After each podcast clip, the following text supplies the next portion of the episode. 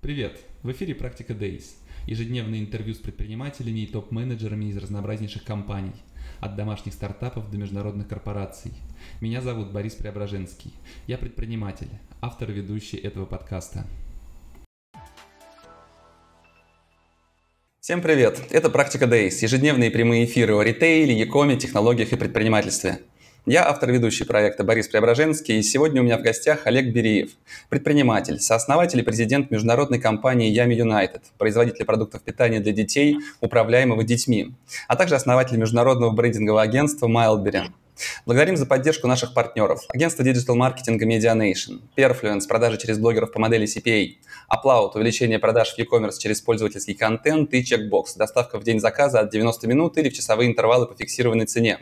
А также присоединившихся к нам сравнительно недавно Selematics, платформу мониторинга и аналитики на крупнейших маркетплейсах для e-commerce.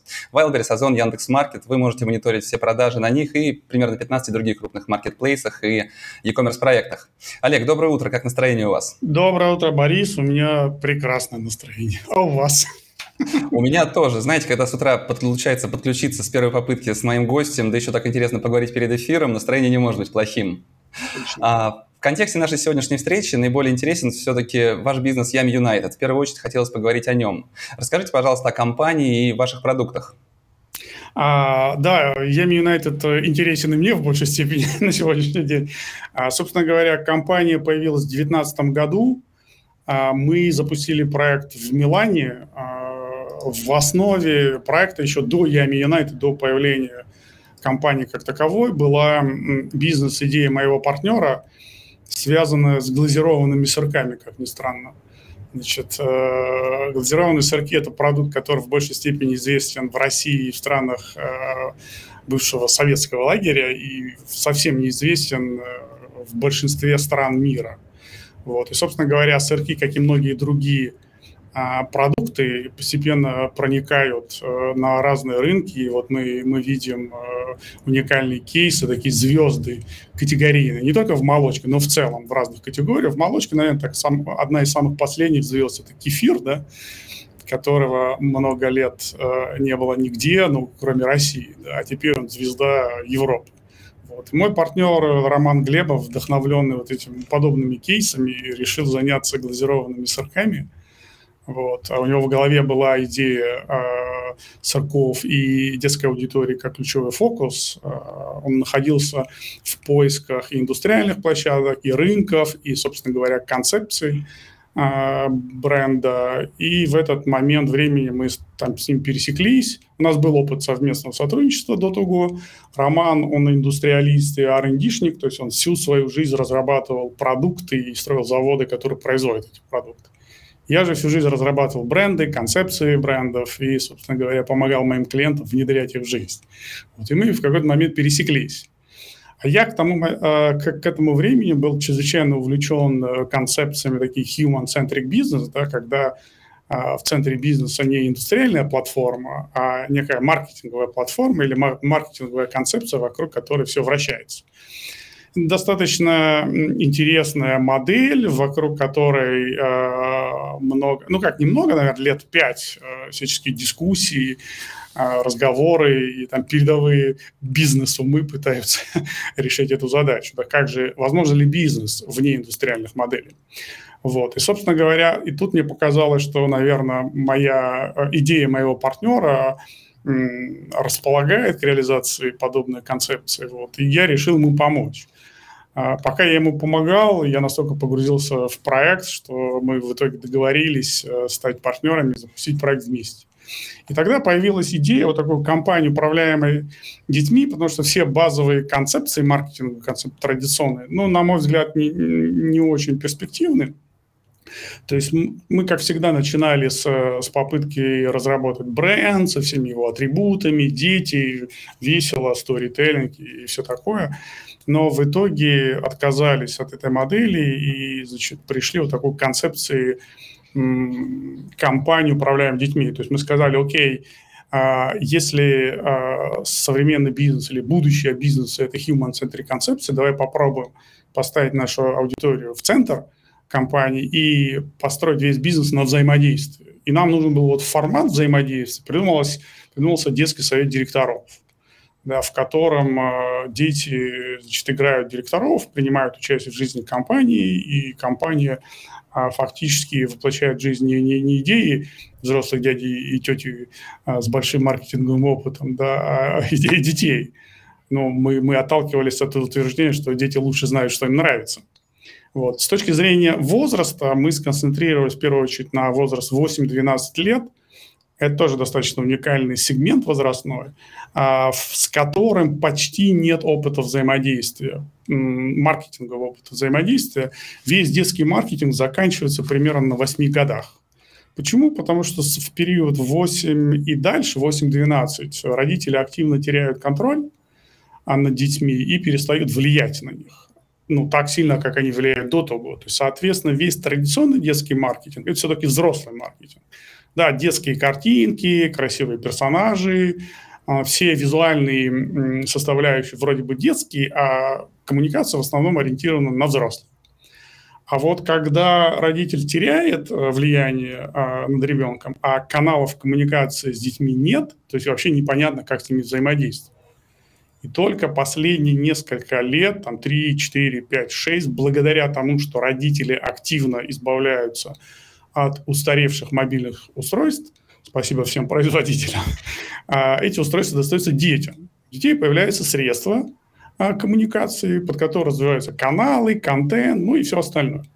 Вот, и, соответственно, мы так зацепили за эту аудиторию, мы сказали, окей, отличная аудитория, дети взрослеют, значит, дети отбиваются от рук, они конфликтные, там ключевые инсайты – детский в этой аудитории, а, я сам знаю, я большой, и вот такое желание отвечать за себя, за мир вокруг, желание быть взрослым, с одной стороны, с другой стороны, а, всякие телефоны и прочие гаджеты, которые появляются у детей, и у нас появляются каналы коммуникации. Отличная история, вот хороший сегмент, на нем сфокусируемся, вокруг этого построим всю концепцию. Вот так родилась компания Yami United – Значит, э, родилась она в Италии. Мы представили ее в мае 2019 года э, в Италии на выставке Tuta Food. А, и на тот момент у нас не было планов э, развития бизнеса в России. Ну, как бы мы думали о России, как о шаге, который мы когда-нибудь потом совершим. А на старте мы хотели фокусироваться на европейские рынки, а, мы начали с Италии, тоже отдельная история, почему с Италии. Мы пришли на рынок с уникальным продуктом, которого в Италии нет. В Италии нет ни сырков, ни творога такового. Да, это еще одна уникальность нашего продукта. А с другой стороны, уникаль, уникальная маркетинговая концепция. И нам удалось привлечь к себе внимание и достаточно активно начать развиваться. Вот если мы в, мы в мае 2019 года представили э, свой продукт и свою концепцию на выставке, это, это май, а в сентябре мы уже продавались э, э, в итальянских сетях. А, то есть мы, уже подписали контракт с Carrefour, с Копом, и это был, на самом деле, такой большой успех для нас. Но с такой скоростью появиться и выйти в итальянские сети, ну, не у каждого получается. Mm-hmm. Вот. А, тогда же, ну, наверное, в этот же, в этот же год, 19 как бы мы не хотели приходить в Россию, а нас а, нашел «Магнит», торговая сеть. Вот. Тогда еще там руководителем сети была Ольга Наумова, коммерческим директором был Владимир Сорокин и, значит, э, маркетинг-директор Дмитрий Ситников. Вот. Э, они нашли нас, э, их вдохновила наша концепция, они предложили нам прийти в Россию, значит, э, эксклюзивно продаваться в торговой сети «Магнит», развить свой портфель до категорий, где детские продукты уместны, вот, а оставить себе управление брендом а, и делегировать магниту, собственно говоря, логистические функции продажи, продажи как таковые. То есть вот такая была сделка. Мы ее обсуждали какое-то количество времени, предполагались там разные модели, включая совместные предприятия. Вот. И под это дело, значит, мы появились в России в феврале 2020 года. А, появились ну, достаточно там, эффективно, на наш взгляд, э, с детским советом директоров, первым детским советом в России, который мы собрали а, из детей сотрудников «Магнит». Почему детей сотрудников «Магнит»? Потому что нам нужно было быстро выйти на рынок, у нас не было времени. Мы понимали, что, ага, «Магнит» большая а, сеть, там 250-300 тысяч, я уже не помню точную цифру сотрудников, там точно много детей, и было бы круто создать первый совет директоров из детей сотрудников, тем самым а, не только быстро решив задачу формирования детского совета директоров, но еще вовлечь, собственно говоря, магнит – а, в суть проекта, познакомить сотрудников с, с этим проектом, ну и так далее. Вот, соответственно, мы появились в феврале 2000 а, года. А, с первым сетом директоров разработали свой первый продуктовый портфель и начали поставки и продажи в июле 2020 года. К этому моменту времени там произошло ну, сменилось руководство, ну, на самом деле оно там, генеральные директора сменились раньше, потом, значит, маркетинг, потом, значит, вот, в общем, пошла такая череда смен. А каждый новый человек, который э, приходил, ну, как и всегда, а там ставил под сомнение все, что, все достижения предыдущей команды. Соответственно, э, новое руководство ну, в маркетинге как минимум, да, э, которое уже опять там, потом сменилось, но не суть, а, в, стала требовать контроля над брендом, и у них появилась идея такой перевести Yami United в формат STM а, бренда.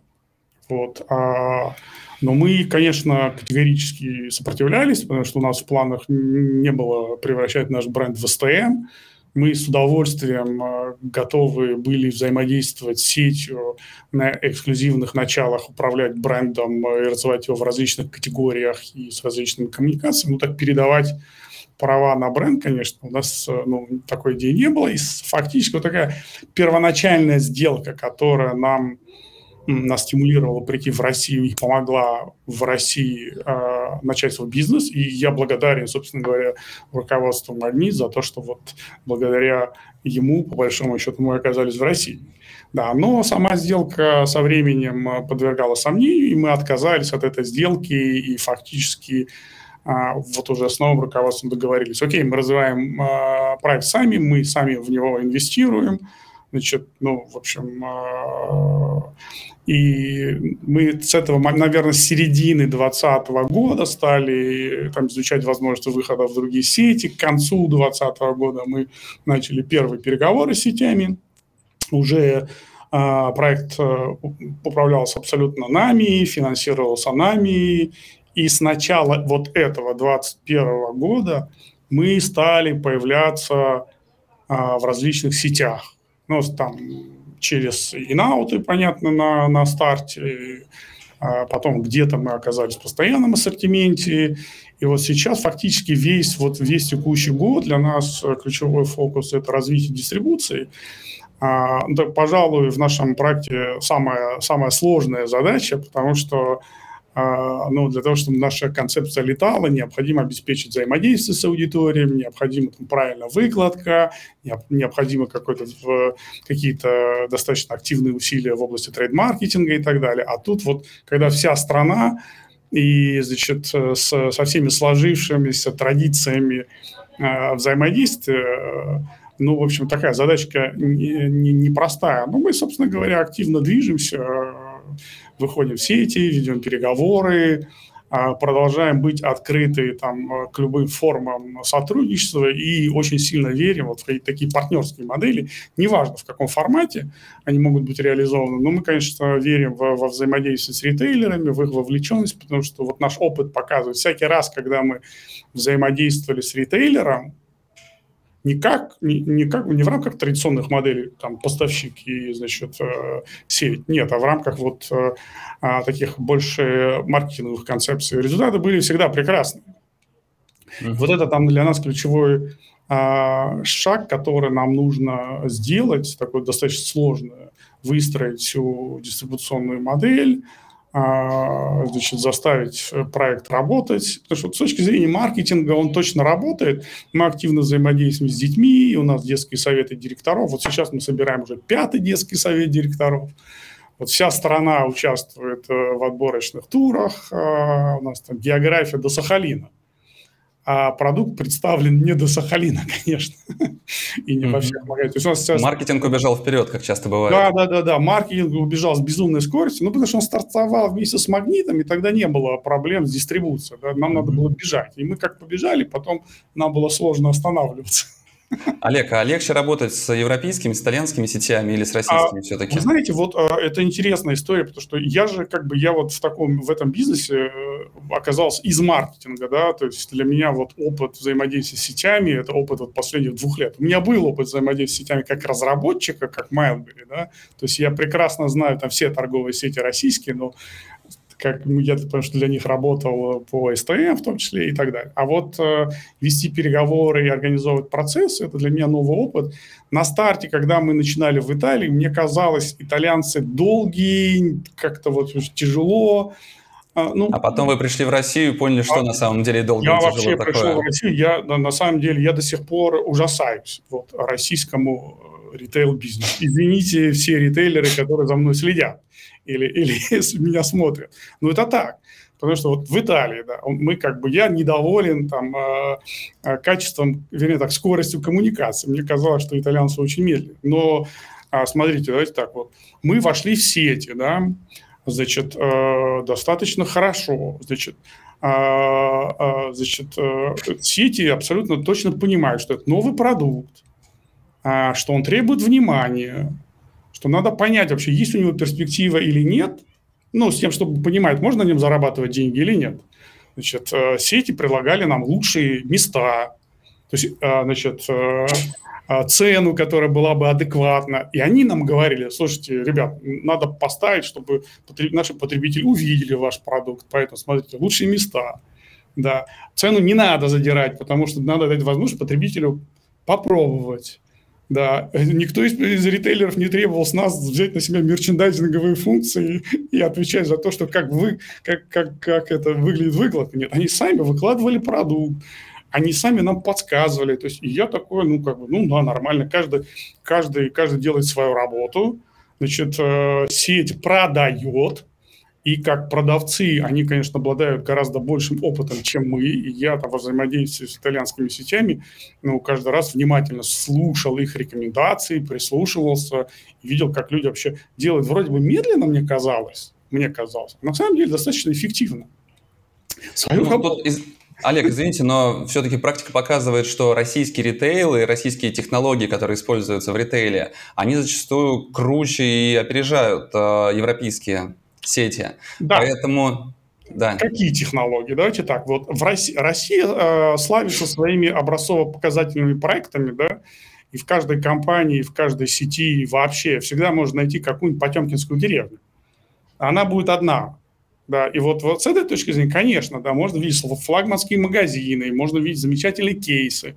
А когда мы все это там э, тиражируем и масштабируем, да, все на самом деле не совсем так. То есть с точки зрения количества инноваций и технологий, Россия, я согласен, ну, она там, тем более в сравнении с Италией, да, она там гораздо более прогрессивна. И я это замечал по маркетингу, например, по инструментам, которые, которыми пользуются итальянцы. И здесь, да, я чувствовал себя, я говорю, слушайте, я приводил итальянцев в пример Россию. Слушайте, что вы как в прошлом веке остались. Но, но по факту мы видим как бы вот с одной стороны процесс, который в России может выглядеть гораздо более прогрессивно, в некоторых а, частях там а, гораздо быстрее, по факту в, эффективность не конвертируется. Да? Он конвертируется лишь в красивые проекты, о которых можно читать или слушать вот в программах типа вашей, да, в проекте типа, ну, вообще-то это, это исключение. А в массе все не так.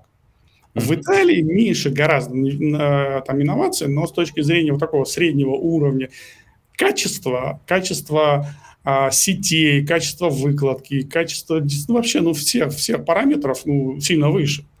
Поэтому здесь вот такой, а, да, Россия инновация, да, много digital каких-то историй, чего там в Италии сложно найти. С точки зрения маркетинга, маркетинговая мысль в России, ну, тоже она так идет впереди.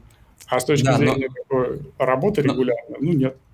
Но конкуренция разная, бизнес разный. Абсолютно И разный. это влечет за собой достаточно серьезные конечно, различия, конечно, это, в работе. Меня нет, да, у меня нет претензий к, к этому. Это, я абсолютно с вами согласен. Конкуренция в основе всего. Ну, когда mm-hmm. ее нет, ну, слушайте, ну, чего там. Не, она как бы есть, она немножко другая. Олег, а расскажите, пожалуйста, какие инвестиции потребовались изначально для открытия бизнеса в Италии, какие инвестиции требуются в России для того, чтобы запустить собственные продажи? Вы знаете, мы, мы на старте инвестировали в проект самостоятельно с моим партнером. Ну, там, первые стартовые инвестиции наши были в районе полумиллиона долларов. А, вот. Э, потом в течение... Российские инвестиции составили вот за, фактически за год, да, потому что на старте 2020 года мы были вместе с Магнитом, потом мы стали сами инвестировать. Мы инвестировали еще порядка 3 миллионов долларов, да, и как бы... А, но это мы уже... А, мы получили доступ до, до инвестиций благодаря тому, что получили новых а, партнеров.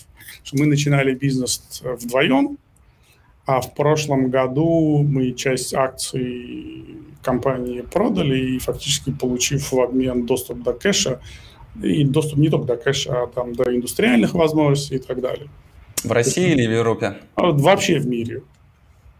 Вообще в мире да, получили. Ну, конечно, там в связи с тем, что произошло, собственно говоря, вот если Россия Европа, то есть мы быстро стартанули в Европе, но мы уперлись, э, мы, мы на самом деле начали продажи в, в Италии, и благодаря выставке нас нашли значит, э, из различных стран. То есть вот как, как, как неинтересно. То есть мы, мы на выставке построили такой совершенно э, не, не индустриальный, не традиционный стенд, а на выставке в Милане был наш первый детский совет директоров итальянский. Они были на стенде, они там играли роли директоров и вообще взрослых, они рассказывали о продукте, они даже участвовали в переговорах, а взрослые там прятались да, и помогали директорам.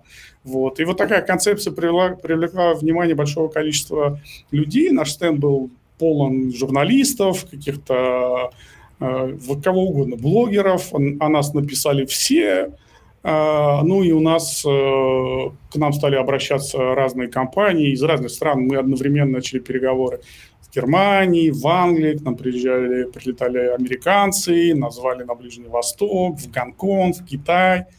Вот. И мы на самом деле вот под такой большой всплеск интереса к нам, мы, мы начали вести переговоры с инвесторами, с потенциальными партнерами, но э, во всех странах мы уперлись в ковид да, в локдаун. И, конечно, локдаун остановил нас везде, кроме России. Вот к этому моменту мы уже в России вышли с магнитом. А в России локдаун, ну, как бы такой специфический, да, вот, а вообще-то в Европе везде. Например, самый жесткий локдаун у нас был там в Италии, когда там э, стали закрывать э, магазины, да, ну, их даже закрывали не полностью, за, закрывали категориями, да, оставляли только те, которые пользуются регулярным повышенным спросом и стали выводить какие-то продукты, и, ну, вообще мы потеряли все возможности каких-либо коммуникаций, ну и фактически вот локдаун, нас везде остановили. Соответственно, подвесили все переговоры, мы там вернулись к переговорным процессам в других странах вот в этом году только. Да, я вот сейчас физически нахожусь в Италии, в Милане, да, и мы здесь сейчас э, ведем переговоры с сетями, чтобы там, перезапустить проект потому что, ну, собственно говоря, мы потеряли этот год, а, год ковидный. А, ну, зато используя этот год в России. Вот. И получается, в России мы достаточно активно развиваемся и так продолжаем общаться с сетями. И для нас прям мега-мега большая задача ну, найти каких-то какие, каких-то партнеров сетевых, с которыми можно будет полноценно развернуть концепцию. Потому что ну, она она сложная, она требует внимания, она, ну, она, она просто по сути не, не, не традиционная. В традиционном бизнесе там все понятно. Вы приходите с продуктом, и вам нужно этот продукт разместить. И там вот это начинаются дискуссии индустриалисты с ритейлерами. А в нашем-то мы же не индустриалисты, да?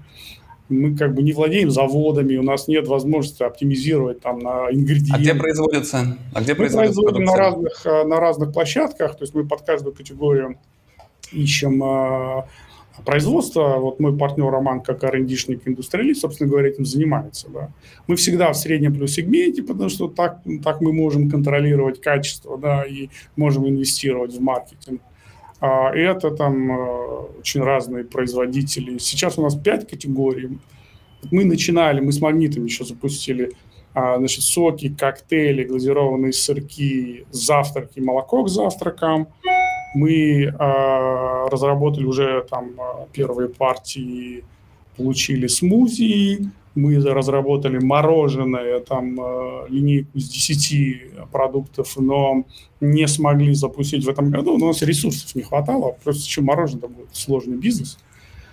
Вот, mm-hmm. Мы его перенесли там а, на, на будущее. И, но в целом, в нашем случае, там, там модель достаточно простая. Говоря о Ями Юнайтед, мы, мы, мы же как, как не индустриалисты в большей степени мыслим такой маркетинговой платформой. Да? То есть нам важны каналы взаимодействия с детьми, да, и их вовлеченность. А, и мы предполагаем, что в нашем бизнесе может быть там портфель наш, например, продуктов, которые мы разрабатываем и размещаем на производство и контролируем весь цикл. Также возможны лицензии какие-то, возможно, там партнерства какие-то, ради бога. Угу. Олег, а... да, да, да, конечно. Угу. А все-таки ключевое в вашем бизнесе это продукт или вот уч... концепция сама участия детей в управлении компанией? Если бы у вас был просто продукт под, пускай тем же самым брендом Yami United, но не было этой концепции детской, получилось бы точно так же обратить на себя внимание европейских сетей, ну и в России выйти на полки? Ну, я думаю, нет. Если бы мы были, вот если бы у нас был продукт, это такая базовая модель, индустриалист, да, то тогда бы все бы наши концепции крутились вокруг нашего завода и его возможности что-то, что-либо производить. Да, в связи с тем, что мы не, облад... не владеем заводами, да, мы можем достаточно свободно мыслить любыми категориями, да, площадок достаточное количество как в Европе, так и в России, а, и эти площадки всегда имеют потенциал что-нибудь произвести для тебя, и это нормальный большой бизнес, купакинг, да. И, в общем, сейчас, чтобы производить продукт, не надо владеть заводом. Но это просто другая модель, другие точки входа, другие точки роста. И, конечно, невозможно там, если мы были индустриальной компанией, нам наши, конечно, фокусы были бы направлены на другое, на выстраивание, на оптимизацию производственных процессов, на всякие там Ну, вам бы было неинтересно заниматься, учитывая ваш бэкграунд богатый в брендинге. Ну, мне бы точно не было бы интересно. Моему партнеру было бы, может, интересно заниматься, пока он как индустриалист мечтает о заводе. А я а как бы нет. Олег, а если говорить о цифрах, то все-таки на сегодняшний день сколько составляют ваши продажи в Италии, сколько составляют в России в штуках, в деньгах? Какими цифрами не, ну, вы смотрите, вот э, сейчас продажи, ну, не, не, не, значит, в Италии у нас последний год мы ничего, я сказал, мы уперлись в локдаун, мы сейчас перезапускаем продукт, мы продавались в, Carrefour и в Копе, уперлись в, вели там переговоры с остальными сетями, потом локдаун, и там просто сети стали э, морозить все новые контракты, все инновации в ожидании, когда все это закончится. Ну, вот сейчас вроде бы закончилось, мы возвращаемся. Поэтому, ну, как бы цифра, я могу говорить только инвестиции. В России первый год, а, первый год был вместе с Магнитом. Ну как, а, да, когда, когда сделка начиналась как эксклюзивная, а потом уже она к лету перестала быть эксклюзивной. Мы начали поставки в июле, а, то есть продаж в магните было фактически там, ну вот июль-август, там сколько, 6 месяцев получается, 5-6 месяцев. Ну это опять только прогрузка сети и так далее. Там не было больших объемов, там что-то там, а, не, не помню, там миллионов 50-200, наверное. В этом году мы с, с начала этого года начали выходить в сети. У нас тоже не будет в этом году каких-то больших, больших объемов, больших продаж. А вот в тех в планах, которые у нас есть, в зависимости от там, а, у нас есть там планы чуть более агрессивные, чуть менее агрессивные, там продуктовый портфель, который мы хотели бы иметь а, свой в объемах примерно там там 7, ну, там 7-8 миллиардов э, в год э, в цене поставки в сети. Это, это цель, которая у нас есть. Но, повторюсь, смотрите, надо понимать, что мы-то начинали с продуктов. Но концепция Yami United не обязательно только продукты, да. Мы активно ведем переговоры там с непродуктовыми категориями, потому что там, Детские где товары. придумывают, да, там, где дети придумывают, у нас же в чем идея? Это же не просто детский совет директоров, это вообще концепция, когда, значит, детская идея воплощается в жизнь, да, то есть вот а, там инсайты детей, желание их быть взрослыми, отвечать за себя, придумывать и, значит, э, воплощать свои идеи в жизнь, вот на этом все строится. Поэтому мы, как мы вроде бы начинали с продуктов. В Италии мы начинали только с сырков. Мы сразу думали, что у нас появятся другие категории, но потом. В России мы благодаря магниту оказались в нескольких категориях. Начали развиваться здесь, мы тоже стали вести там переговор с непродуктовыми категориями, потому что нашим детям как все равно что придумывать. Все категории, где, которые продуктовые и непродуктовые, где э, детское творчество, детские идеи могли быть реализованы, ну вот, вот в нашем поле. Дальше мы пошли в контент. Да, мы производим, мы стали производить э, ролики с детьми, у нас YouTube-канал, там больше 10 миллионов просмотров, там больше 100, по-моему, единиц контента. Мы на старте как-то так брыкались от каких-то образовательных э, проектов, а потом оказались втянуты в том числе и в это, потому что вдруг нас заметила, значит, индустрия образовательная, воспитательная, и стала нам говорить, ребят, то, что вы делаете, это будущее образование, и вообще я имею на это уникальный кейс, а расскажите, как вы взаимодействуете с детьми. А мы-то говорили, слушайте, мы просто коммерческая компания, мы-то не думали об этом. Ну, а, а потом стали думать. И фактически начали экспериментировать в том числе там, с детским контентом, с какими-то познавательными программами. Да, это тоже большая тема. То есть фактически что получается? Да? Мы очень четко уловили наш сегмент и очень четко уловили его инсайт. По годам он небольшой, это 8-12 лет, да, но наш опыт вот, э, текущий говорит, что мы цепляем ребенка примерно в 7 да? Ну, как только он в школе оказывается, на самом деле. Как только у него вокруг появляются друзья, 6-7, и теряем его в 13. 14 лет – это уже вообще потерянное поколение детское. Вот. И вот в этом диапазоне а здесь такой термин lifetime value, да, то есть вот у, нашей, а, а, у нашего сегмента, у нашей аудитории lifetime короткий, 4 года. И нам надо в, это, в эти 4 года нарастить value. То есть объем бизнеса, который мы можем получить в этот короткий промежуток времени. Поэтому нам интересно не только продуктовые категории, нам интересно не продуктовые, нам интересен контент, нам интересно все, а, что может быть а, привлекательно для нашей целевой аудитории, для детей вот этого возраста, и все, где дети могли бы себя проявлять. Поэтому, когда мы сейчас ведем переговоры с торговыми сетями, мы говорим, слушайте, это вообще-то не про продукты, это про взаимодействие с детьми, это про каналы, про контент, про взаимодействие, на котором может развиваться чего угодно. Мы начали с продуктов, конечно. Угу. Дальше Но... и во всех наших планах не только продукты. Угу. Но все-таки, если говорить о детском совете директоров, э, как вы набираете их сейчас? Я видел, представляют э, новых участников где-то ВКонтакте у вас в группе, у вас проходят конкурсы. Как часто обновляется этот совет директоров и как выглядит его заседание и выводы, которые вы получаете из них? Это все-таки такая, ну не мишура, а фикция по большому счету? Или действительно какие-то инсайды, что-то такое интересное из этого получается получить? Ну, смотрите, во-первых, как бы вот э, я часто слышу комментарии, что скорее всего это маркетинг, это нормальный комментарий для любой индустриальной компании компании, у которой главное заводы, да, а любой маркетинг это, это надстройка. Да, в нашем случае это суть бизнеса. То есть я реально верю в, во взаимодействие с детьми, я реально верю, что вокруг этого можно а, строить бизнес. Да, и я мыслю, там, в, моей, в моем представлении, я имею в виду, все-таки платформа. Она там, в том числе цифровая платформа. Когда мы там обсуждаем цифровые платформы, мы же не говорим, что это у вас что-то там просто, просто виртуальный мир и просто маркетинг, или что нет, ну там, там реальные процессы, там реальные операции, там реальное взаимодействие. Я верю, что в современном мире каналы э, коммуникации и взаимодействия стоят дороже, чем заводы. Да, и поэтому мы строим эту платформу. И детский совет директоров – это ядро, вокруг которого все происходит. И он не единственный формат взаимодействия с детьми, но он главный, он такой на вершине детский совет директоров все хотят попасть и так далее. Значит, детский совет директоров три раза в год переизбирается. Срок деятельности 4 месяца. Зачет.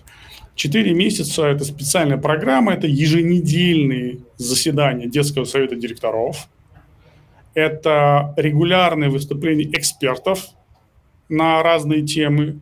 Значит, э, все темы имеют отношение к деятельности компании – то есть мы, мы, мы не рассматриваем какие-то, у нас не бывает абстрактных заседаний. Мы хотим, чтобы концепция была достоверна. Да. Мы как компания производим для, для детей продукты, и уже не только продукты, и контент и так далее. Мы хотим их вовлеченности. Да. И для нас детский совет директоров – это и источник идей, и одновременный фокус-группа. Вообще вот мультиформатный такой мультифункциональный орган, ну в кавычках орган, да, в котором дети играют роли директоров – мы, взрослые, подыгрываем и также играем. Потому что, ну, в целом, я говорю, играю, играем, потому что для детей игра – это единственный, это основной способ познания мира, да, взросления там, и прочее, прочее. Поэтому, конечно, это игровой формат. Да, но в этом игровом формате есть атрибуты такой взрослости, да, ну там у каждого ребенка, у каждого директора мобильный планшет со специальными программами, которые мы для них устанавливаем, готовим, этот планшет, в том числе, это ключевой инструмент взаимодействия, да, там э, дети с нами переписываются, выкладывают свои файлы и так далее, там же там всякие программы для видеоконференций и прочее. У каждого директора визитные карточки, там паспорта директора и так далее. То есть это вот, в общем, регулярные заседания, отчеты компании перед детьми, там, креативные сессии вместе с детьми. Вот что это детский совет директоров. То есть, соответственно, цикл 4 месяца, он синхронизирован с образовательными циклами.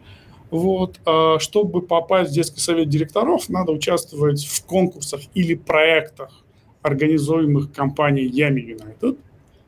В этих проектах или конкурсах побеждать, получать там свои призы и приглашение пройти отбор в детский совет директоров. Потом, соответственно, проходят отборы. Но сейчас у нас идут отборы в пятый, в пятый детский совет директоров. Те, значит, в рамках отборов там креативные сессии, где в небольших группах сотрудники компании Ями вместе с текущими директорами выбирают новых. То есть фактически а, мы взаимодействуем и в рамках взаимодействия смотрим а, на детей и выбираем из них а, тех, кто войдут в следующий детский совет директоров. Вот потом формируется новый совет директоров, происходит такая церемония передачи полномочий от одного второго и дальше. Соответственно, детский совет директоров, повторюсь, это, это источник идей, это инициатор проектов, а, ну, в общем, и вокруг этого совета строится все. И компания а, взаимодействует, и все сотрудники взаимодействуют с детьми. И мы, а, кстати, мы детей не называем дети, это директора, то есть я вот прям, я верю в эту концепцию, ну, нормально. У нас вот такой детский бизнес. Ну, вы берете любой детский бизнес, да, даже большой детский бизнес, ну, условно, берете там Дисней какой-то, ну, там внешне все, это, конечно, тоже весело, игрушки, развлечения и так далее, но вообще-то это бизнес, правильно? Там серьезные люди зарабатывают серьезные деньги. То есть в нашем случае, да, то есть если там Дисней стоит вокруг своего детского контента, то мы строим вокруг взаимодействия и вот а детских идей воплощаем их в жизнь. Да. И mm-hmm. вот как бы наша модель.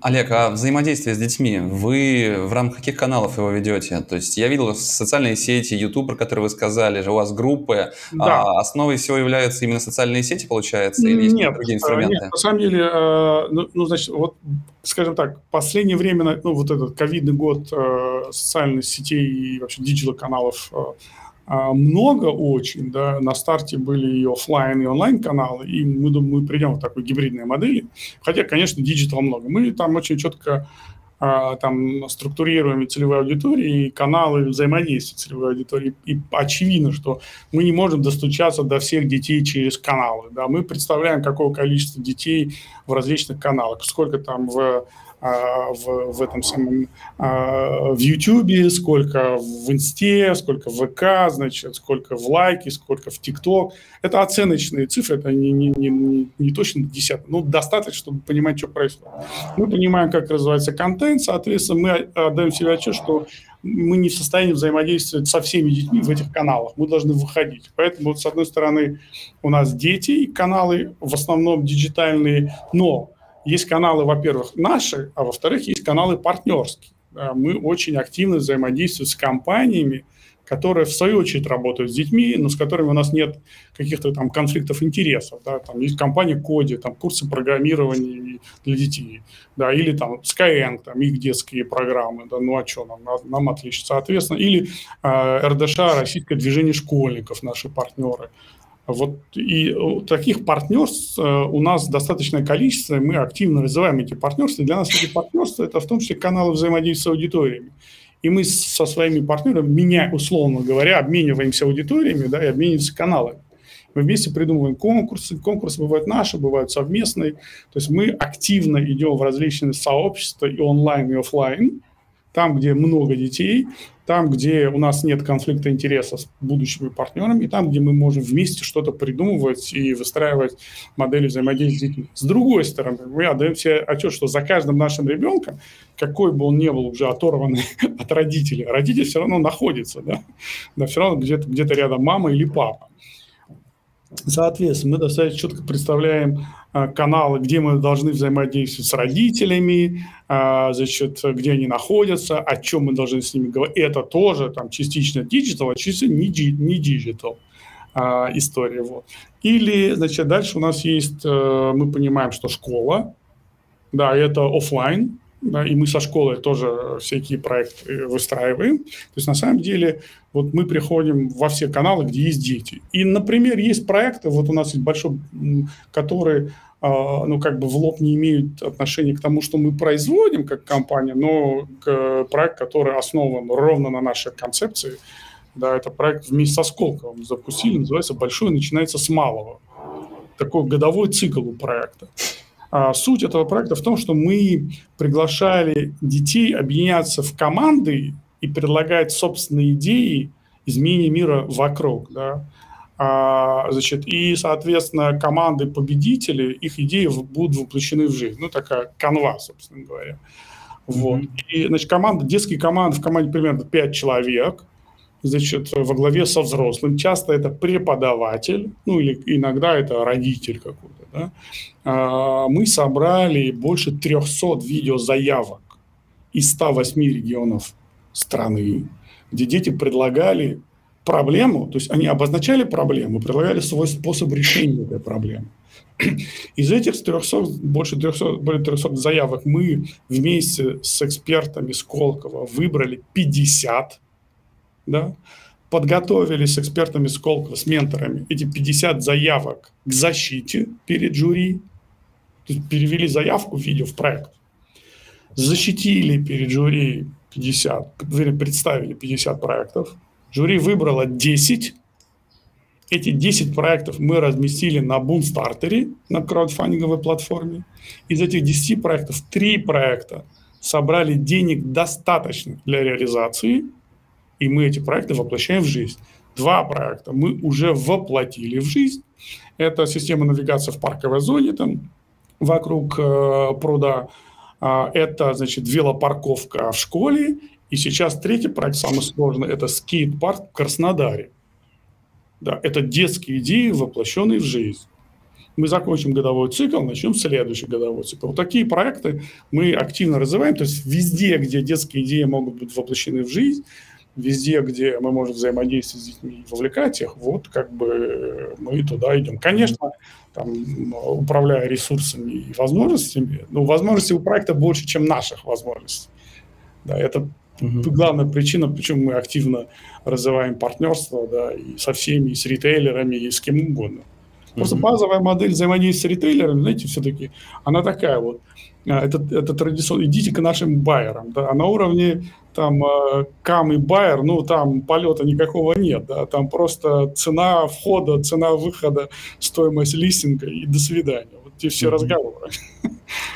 А, Олег, вы перечисляете компании Магнит, Skyet, Boomstarter, руководители всех этих компаний уже были у меня в эфире, а из Коди Оксану я как раз жду на эфир я думаю, согласуем в ближайшее время этот эфир. А, многие производители в России, ну, в первую очередь в России, все-таки мы здесь находимся сегодня, а, стараясь избежать вот этого знаю, гнета ритейл-сетей, а, открывают собственные прямые продажи. Начинают продавать онлайн, либо каким-то другим образом выходят в офлайн. Ну, или выбирают для этого маркетплейсы. Для вас, с учетом каких-то определенных сложностей в том, чтобы достучаться до ритейла, при том, что получается достучаться до детей, мне кажется, прямые продажи могли бы быть интересным ходом. Думали вы над этим форматом и реализуете, нет?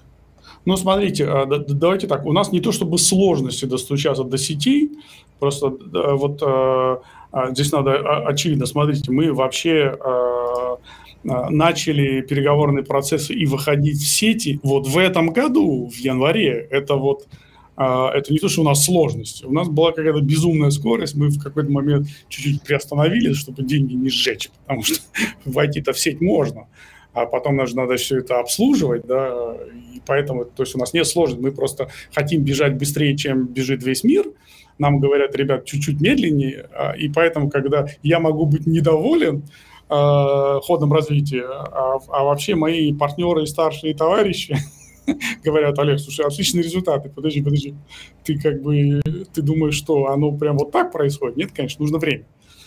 Это, это, это по поводу традиционных значит, ритейлеров. Конечно, вы правы. Значит, для нас очень интересные всяческие инновационные, нестандартные каналы продаж.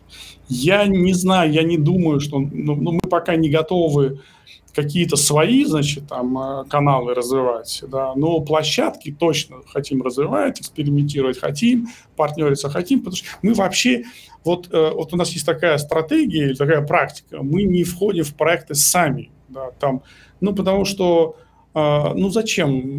Ну, для, самый эффективный способ – это партнерство. У нас сложная концепция, да вообще в современном мире – а вот с таким большим количеством возможностей нет ни одной компании, которая в состоянии, в состоянии все эти возможности развивать самостоятельно. Просто нет опыта, нет ресурсов, нет знаний.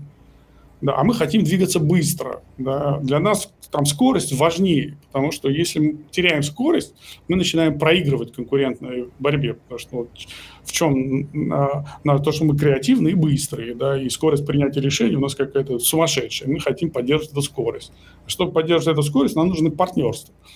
Поэтому, конечно, мы разговариваем с различными и маркетплейсами, и компаниями, которые э, и стартапами, и не стартапами. И вот, и, ну, так начинать прям свое-свое нет. В партнерстве, да, любые формы, и мы готовы к эксперименту, и мы готовы инвестировать в эксперимент. Да, это еще одна позиция там всех акционеров, да, мы все готовы инвестировать в эксперимент там, в, там, где будущее, там, где перспектива, там, где потенциальная стоимость компании. Да, это, конечно, для нас важно.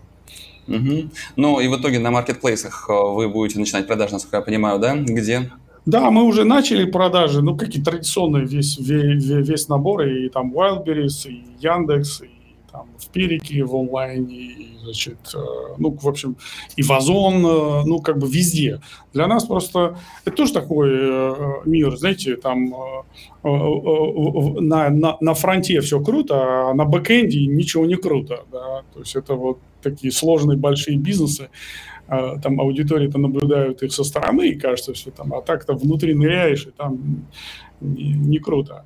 И здесь такая же история. У нас есть несколько экспериментов. Мы пытаемся скорее вот найти партнера, который открыт к эксперименту, да, с которым может быть химия не, на, не только на уровне идеи да, и там топ-уровня, но в том числе на уровне команд операционных, потому что им в конце концов все это реализовывать. И значит, здесь, да, мы, мы общаемся, мы разговариваем, мы что-то уже, у нас есть уже пара крутых инициатив, посмотрим, mm-hmm. как полетят во время. Здорово. Олег, вы сказали о том, что готовы ко всем партнерствам, которые влекут повышение капитализации. А все-таки какова цель вашего бизнеса? Дойти вот до миллиардных оборотов, как вы сказали в начале, и продать этот бизнес? Ну, а, знаете, как бы вот а, а, так, плох тот предприниматель, который, который не думает о том, что когда-нибудь продать. Слушайте, мне там 50 с чем-то лет, ну, как бы 54 или 55, забыл.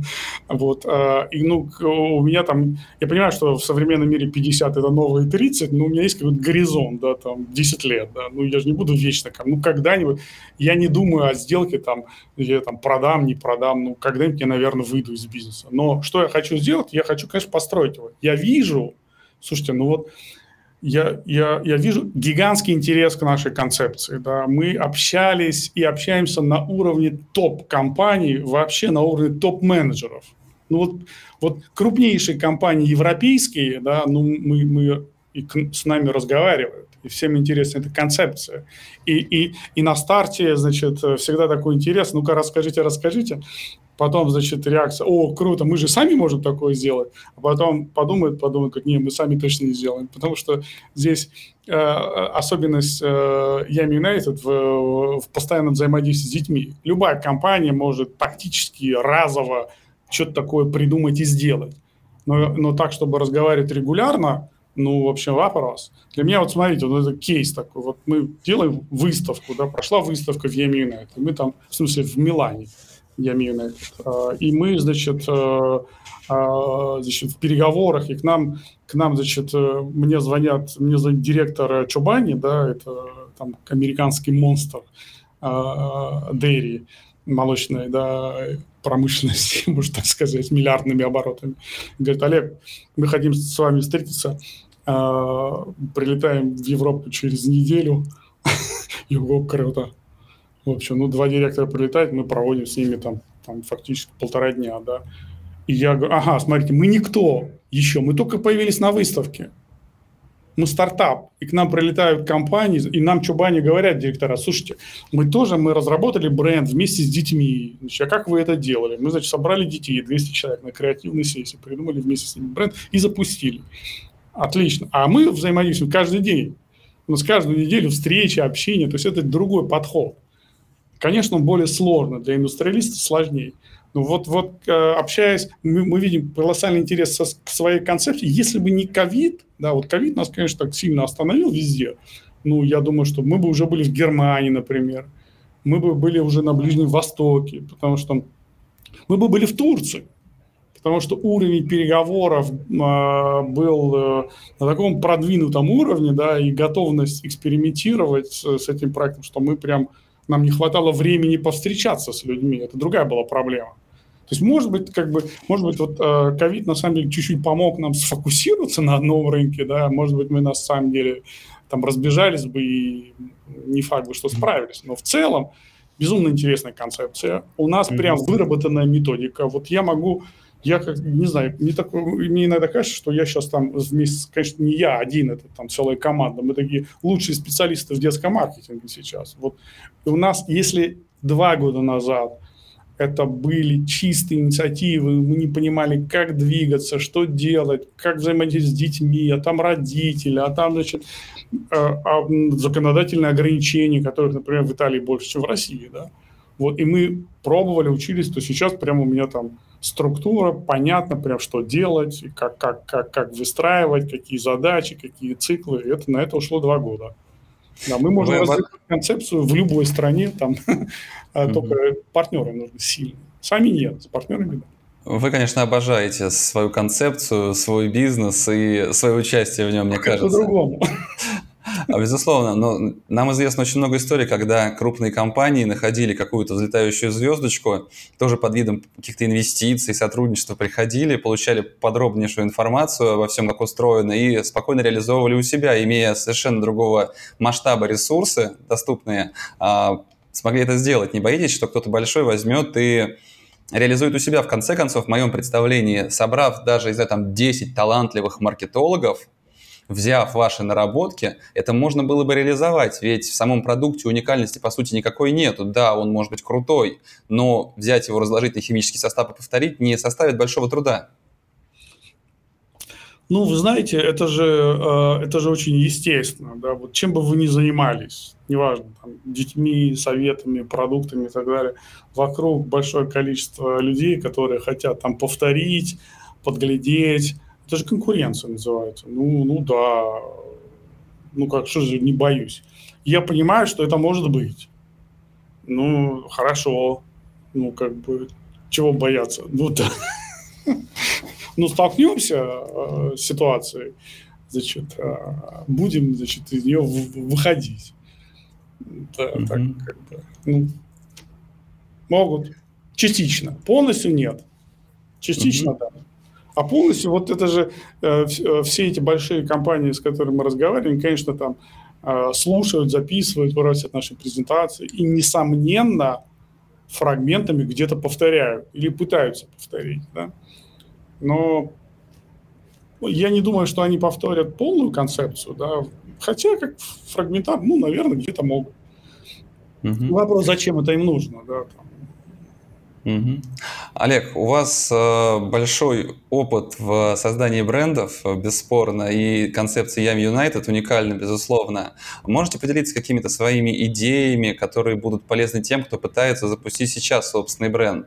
Э, нынешнее время оно стимулирует людей создавать собственные бренды. Это касается и marketplace брендов, э, нашли какую-нибудь продукцию, наклеили туда свой стикер с брендом и начали продавать. Это базовый подход каким образом все-таки сделать более правильно при отсутствии огромных денег на то, чтобы воспользоваться, например, услугами вашего, вашего агентства или каких-то других, а, взять и разработать свой бренд, а, с кем поговорить, какие варианты рассмотреть, возможность вот этот а, вашего подхода в Yami United использовать. Можете вот такими какими-то советами просто поделиться с теми, кто сейчас сидит и пытается придумать очередной бренд для какой-то своей продукции, будь то одежда или шариковые ручки? Ну, я думаю, что э, вот, конечно, э, я вряд ли смогу как-то так э, вот в рамках нашей программы прям взять, выдать какие-то советы, потому что нет же каких универсальных советов. Мне просто кажется, само по себе вот а, а, а, мысль о том, что вот мне нужен бренд и все полетит, она ложная.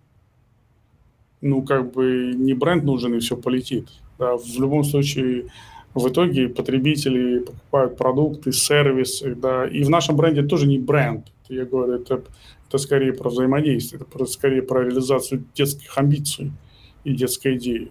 То есть на, называется он ями, не ями, да какая разница. Вот э, такая же история. То есть, несомненно, а потребители привыкли взаимодействовать с брендами, бренды вселяют в них надежду, уверенность, э, какие-то ожидания, и значит, бренды, которые нравятся, за них платят больше. Конечно, это большая, значительная составляющая бизнеса, но если...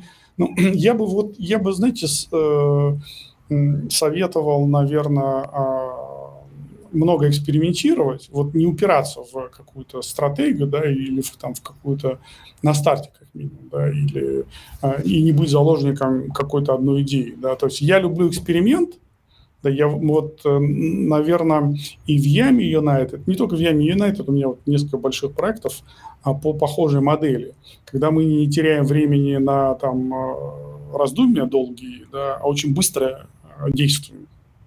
Вот мы, например, когда выходили в Италию с сырками, да, а, ну, мы начинали с продукта, потому что мы же понимаем, какая бы наша концепция ни была, если сырки покупать не будут, то она летать не будет. Именно поэтому мы в России пришли в категории, где самый большой потенциал, где есть объемы, а не просто так категории. Мы же их выбирали. То есть мы понимаем, что вот в итоге человек идет и покупает, да, и ест, и пьет и так далее. Да. Вот мы пришли с сырками. Нам э, э, мои друзья, маркетологи итальянские, говорят, Олег, слушай, надо протестировать так неправильно, а давай мы проведем исследование. Я говорю, не надо мне никаких исследований, потому что что вы, вот какой результат будет? Я же не первый раз, да, ну как вот, ну, проведете исследование и скажете мне, Олег, значит, значит 50% аудитории так себе отнесли к твоему продукту. 10 категорически не понравилось, а 40 понравилось. Э, значит, э, это означает, что э, значит, против больше половины в целом. Да? Типа, что значит, надо уходить? Нет, а мне нравится, что 40% понравилось. Вот. Всем остальным не надо. Я буду работать с этими 40. Я сейчас переведу 40 в количество, в количество потенциально съеденных сырков и получу потенциальный бизнес. Вот. Зачем мне эти исследования? Или вы что проведете, говорит, вот итальянцы другие, значит, они, у них есть традиция у них есть предпочтения, мы вот это не едим, мы то едим, не, ничего подобного. Значит, итальянцы так говорят. А история Италии показывает, что вас, вы сначала с чем-то сопротивляете, чему-то сопротивляетесь, а потом это оказывается. Вот, например, 10 лет назад в Италии не, не продавали суши, а суши сейчас на каждом углу. А два года назад мне говорили, что три года назад, да, что в Италии Starbucks никогда, а теперь лучшие Starbucks в Италии. Так поэтому не рассказывайте мне про особенность итальянского восприятия. Это раз. Но даже вы проведете исследование, и что вы скажете, ваши сырки слишком сладкие, надо сделать меньше сладости. Думаете, я буду делать меньше сладости? Нет, конечно. Зачем? Зачем? Потому что у меня нет ни ресурсов, ни времени менять рецептуру. Да не буду я это делать. То есть получается, что я получу информацию, с которой я не понимаю, что делать. У меня есть альтернатива. То, что мы сделали с Ромой. Мы привезли сюда, значит, сырки, палету, и пошли, значит, по всем друзьям, а, значит, начали с, с, с, с агентством моего друга, значит, положили в, там, в холодильник им сырки, они еще без дизайна даже были. Сказали, ребята, мы тут новый продукт приводим, привезли, значит, а, вот у вас холодильники, ешьте, короче. А потом мы сидели с Ромой, дождались вечера. Рома, пошли. Он говорит, зачем, куда? Пошли мусорки смотреть, это изучать. Он говорит, а что их изучать? Мы будем искать эти э, обертки от сырков. О, вот, смотри, съел три, съел два, съел, нормально. Потом ждем, значит. Олег, а есть еще сырки? Мы с Ромой, ага, поехала. Кстати, а пошли внизу в бар, сейчас при, при, отдадим коробку и посмотрим, что будет происходить. Это как бы, я, я своим коллегам рассказываю, слушайте, это же просто common sense, да, вот стоимость этой палеты с доставкой дешевле, чем исследование вы здесь не нарисовали. В результате ваших исследований я получу, значит, знания, с которыми не, мне непонятно, что делать, а в результате моих экспериментов неправильных я получу опыт, с которым я понимаю, что делать. И конкретные люди, и конкретные впечатления. Вот. Поэтому к тому говорю, что вот в современном мире тут, э, наверное, полезно быть, э, значит, полезно иногда выходить из традиционной э, парадигмы, да, ставить под сомнение, пытаться найти какие-то а, ну, такие креативные подходы, да, когда можно поэкспериментировать, попробовать, ну, вот не, не нырять вот это такие в долгоиндустриальные такие создаваемые концепции. Ну, потому mm-hmm. что они, они, как правило, мертвые рождаются в итоге. Да. Ну, и оп... должен какой-то такой. Ага, и опыт важнее, чем знания, по сути. Конечно. Да, знания ничего не стоят. Что знания? Интернет открыл, все знания даром. А опыт не даром. опыт это, это стоит очень много денег. Наш опыт, вот наш минимум 4 миллиона долларов.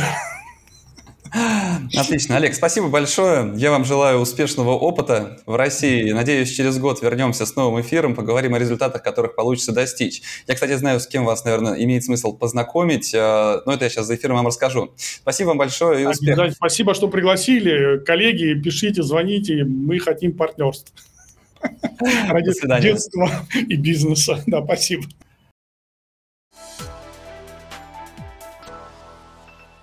Спасибо, что дослушали этот выпуск до конца.